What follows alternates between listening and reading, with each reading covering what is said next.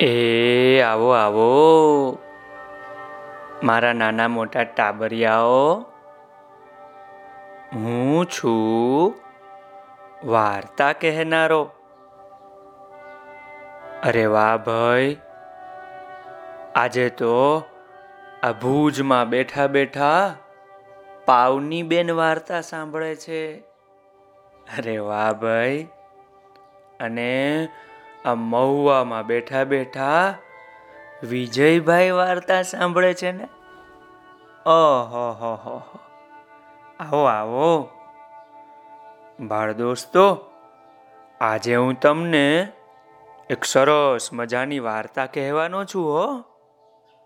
હા, વાર્તાનું નામ છે હિંમતવાન ચકલી.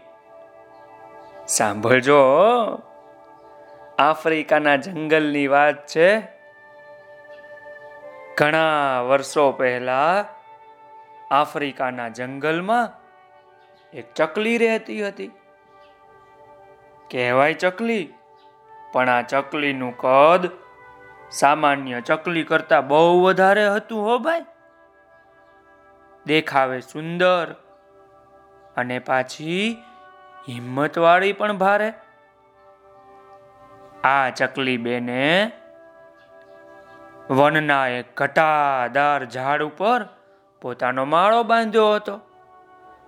આ માળામાં ચકલી ઈંડા મૂકતી, પણ એના ઈંડા અવારનવાર જમીન પર પડ્યા હોય અને બચ્ચા આવ્યા હોય તો ઉપરથી નીચે પડીને મરી ગયા હોય. આવું તો ઘણી વાર થતું. ચકલી વિચાર કરતી આવું કેમ થતું હશે? પણ ભાઈ, શું થતું હતું ખબર છે? આ વનની અંદર એક હાથી રહેતો હતો. હાથી ભાઈ સ્વભાવે બહુ મિજાજી હતા. પોતાનું ધાર્યું જ કરે એવા. એને એક બહુ ખરાબ ટેવ. એ જ્યારે નદીએ પાણી પીવા જાય, ત્યારે ચકલીવાળા ઝાડ પાસેથી પસાર થાય અને ચકલીએ જે ઝાડ પર માળો બાંધ્યો હોય, એ જ ઝાડ પર પોતાની પીઠને થડની સાથે ખંજવાળે. એટલા જોરથી ઘસે, એટલા જોરથી ઘસે પોતાનું શરીર કે આ મોટા ઝાડના ડાળખા અને પાંદડા બધા હાલક ડોલક થાય અને ચકલીનો માળો હાલતો ચાલતો ને ઈંડા સાથે પડે નીચે. ક્યારેક તો બચ્ચા પડીને મરી જાય, ઈંડા ફૂટી જાય. ચકલી બેન કાં તો ચણ વીણવા ગયા હોય અને કાં ઝાડની ઉપર બેઠા હોય. એટલે એમને આ વાતની ખબર ન રહેતી હો. આવું તો ઘણી વાર બને. એટલે ચકલીએ એકવાર મનમાં વિચાર કર્યો કે આ માળો કોણ પાડી નાખે છે? એનો કંઈક રસ્તો તો કાઢવો પડશે. કોણ મારા ઈંડા નીચે ફેંકે છે? એટલે એક દિવસ ચકલીએ માળામાં ચાર ઈંડા મૂક્યા અને એક બાજુ ઝાડ ઉપર બેસીને તેની ચોખી કરવા લાગી હો. હાથીભાઈ તો હંમેશની માફક આજે પણ આવ્યા અને પોતાની પીઠ ખંજવાળી અને આખા ઝાડને હચ મચાવી મૂક્યું, ભાઈ અને માળો, માળાના ઈંડા, બધું જમીન પર પડ્યું. ચકલીને ખબર પડી ગઈ કે આ કેવી રીતે બને છે. એટલે આ હાથીભાઈને કઈ રીતે રોકવા તે વિચાર કરવા લાગી ચકલીઓ. બીજી બાજુ આ ચકલી બેન રોજ ચણ વીણવા જાય અને પછી નદીએ જાય. પાણી પીવે નદીમાં છપછપિયા કરીને નાય અને પછી ચણ વીણીને પોતાના માળામાં પાછા આવે. આ નદીનો કિનારો થોડોક સાંકડો હતો હો. ત્યાં બીજી બાજુ બહુ જ ગંદકી હતી. ત્યાંનું પાણી સારું નહોતું. જ્યાં ચણ મળતું એ બાજુનો કિનારો ખૂબ ચોખ્ખો. પણ ત્યાં એક બહુ મોટો મગર રહેતો હતો. ચકલી તો રોજ મગરને કે મગર ભાઈ, થોડા આઘા પડ્યા રહો. આ ચોખ્ખા કિનારે મારે પાણી પીવું છે, છબછબિયા કરવા છે. તમે થોડા દૂર જાઓ એટલે હું કંઈક કરી શકું. મગર કે, જુઓ ચકલી બેન આવડો મોટો કિનારો છે. ત્યાં જાઓ ને, હું અહીંયાથી દૂર નહીં જાઉં. ચકલી તો કે, અરે, ત્યાં બહુ ગંદકી છે. એવું ગંદુ પાણી હું શી રીતે પીવું? હું માંદી ન પડું મગર ચકલીની વાત માને તો નહીં.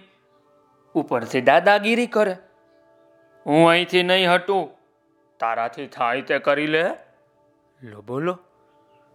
ચકલી બેન મનમાં અને મનમાં બિચારા વિચાર કરે હો. હવે આ મગરનું શું કરવું? એને પાઠ તો ભણાવવો પડશે. અને ચકલી બેનને એક વિચાર સૂજો.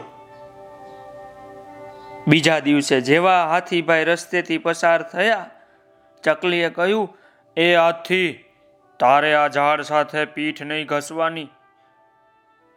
મારા ઈંડા, મારો માળો પડી જાય છે, મારા બચ્ચાય મરી જાય છે, એટલે હું તને ચેતવું છું. તારે આ રસ્તેથી ચાલવું હોય તો સીધે સીધા ચાલ્યા જવાનું. હાથી ચકલીની આવી બહાદુરીવાળી વાત સાંભળીને હસવા લાગ્યો. અરે ચકલી તું કોની સાથે વાત કરે છે?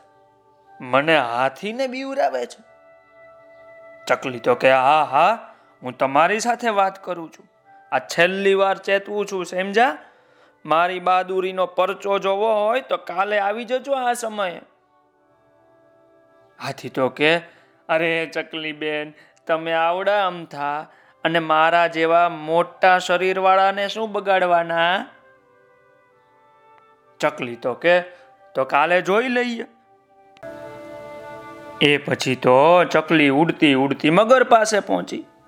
મગરને કે, એ મગર, મારા રસ્તામાંથી હટી જા નહીતર મારે તને અહીંથી દૂર ખસેડવો પડશે. આ છેલ્લી વાર ચેતવણી આપું છું. મગર કે, અરે વાહ ચકલી બેન તમે તો ભારે બહાદુર. મને ડરાવો છો. ચકલી કે, હા, તને ડરાવું છું. એટલી બધી બહાદુરી હોય તો આવતીકાલે જોઈ લેજે. હું કહું, ત્યાં આવી જા. લો, બોલો. ચકલીની આવી વાત સાંભળીને મગર તો મોટે મોટેથી હસવા લાગ્યો, હો ભાઈ. ચકીબેન તો ઉડી ગયા. બીજે દિવસે એક મોટું દોરડું લઈ આવ્યા. રોજની જેમ હાથી આવ્યો, ચકલીએ દોરડાનો એક છેડો હાથીને આપ્યો અને કહ્યું હાથીભાઈ આ દોરડું હું તમને જ્યારે કહું ત્યારે તમે મને તમારા તરફ ખેંચજો. આ દોરડાનો બીજો છેડો હું લઈને નદી તરફ જાઉં છું. એમ કહીને દોરડાનો બીજો છેડો પકડીને ઉડી નદી તરફ. અને મગરને જઈને કહ્યું, એ મગર, લે આ દોરડું. આ દોરડાને હું કહું ત્યારે ખેંચજે. એનો બીજો છેડો મેં મારા માળાના ઝાડ પાસે રાખ્યો છે. એ હું ખેંચીશ અને તમારે પણ ખેંચવાનું. જોઈએ આપણામાંથી કોણ જીતે છે તે. લો, બોલો. પણ ભાઈ, પાવની બેન, આ ઝાડ અને નદીની વચ્ચે એક બીજું ઝાડ હતું હો. ચકલી બેન એની ટોચ ઉપર જઈને બેસી ગયા અને ત્યાંથી ઝાડ તરફ મોઢું રાખીને બોલ્યા દોરડું ખેંચો, હું તમને ખેંચી રહી છું. આ બાજુ મગર અને આ બાજુ હાથી, બંને જોર લગાવી લગાવીને દોરડું ખેંચવા લાગ્યા. ખેંચો, તમારામાં જોર નથી? આ સાંભળીને બંને વધુ ને વધુ જોર લગાવવા માંડ્યા. પણ જરાય કાંઈ કોઈથી વાત ખસે જ નહીં હો. મગર તો વિચાર કરવા માંડ્યો, અરે અરે અરે, આ ચકલીમાં આટલું બધું જોર? હાથીભાઈ પણ વિચાર કરે, અરે અરે, આ ચકલીમાં આટલું બધું જોર? હાથી કે, આપણે આ ચકલીની સાથે હવે નથી ઝઘડવું. મગર પણ ડરીને પછી તો ભાગી ગયો, હો ભાઈ. અને ચકી બેન પછી તો આરામથી માળો કરીને ઝાડ ઉપર રહેવા લાગ્યા. તો ભાઈ, આ ચક્કીબેન કેવા બહાદુર હતા, હિંમતવાળા હતા. મજા પડી ને? ચાલો આવજો. આવતીકાલે તમને બીજી વાર્તા કહીશો ભાઈ. આવજો.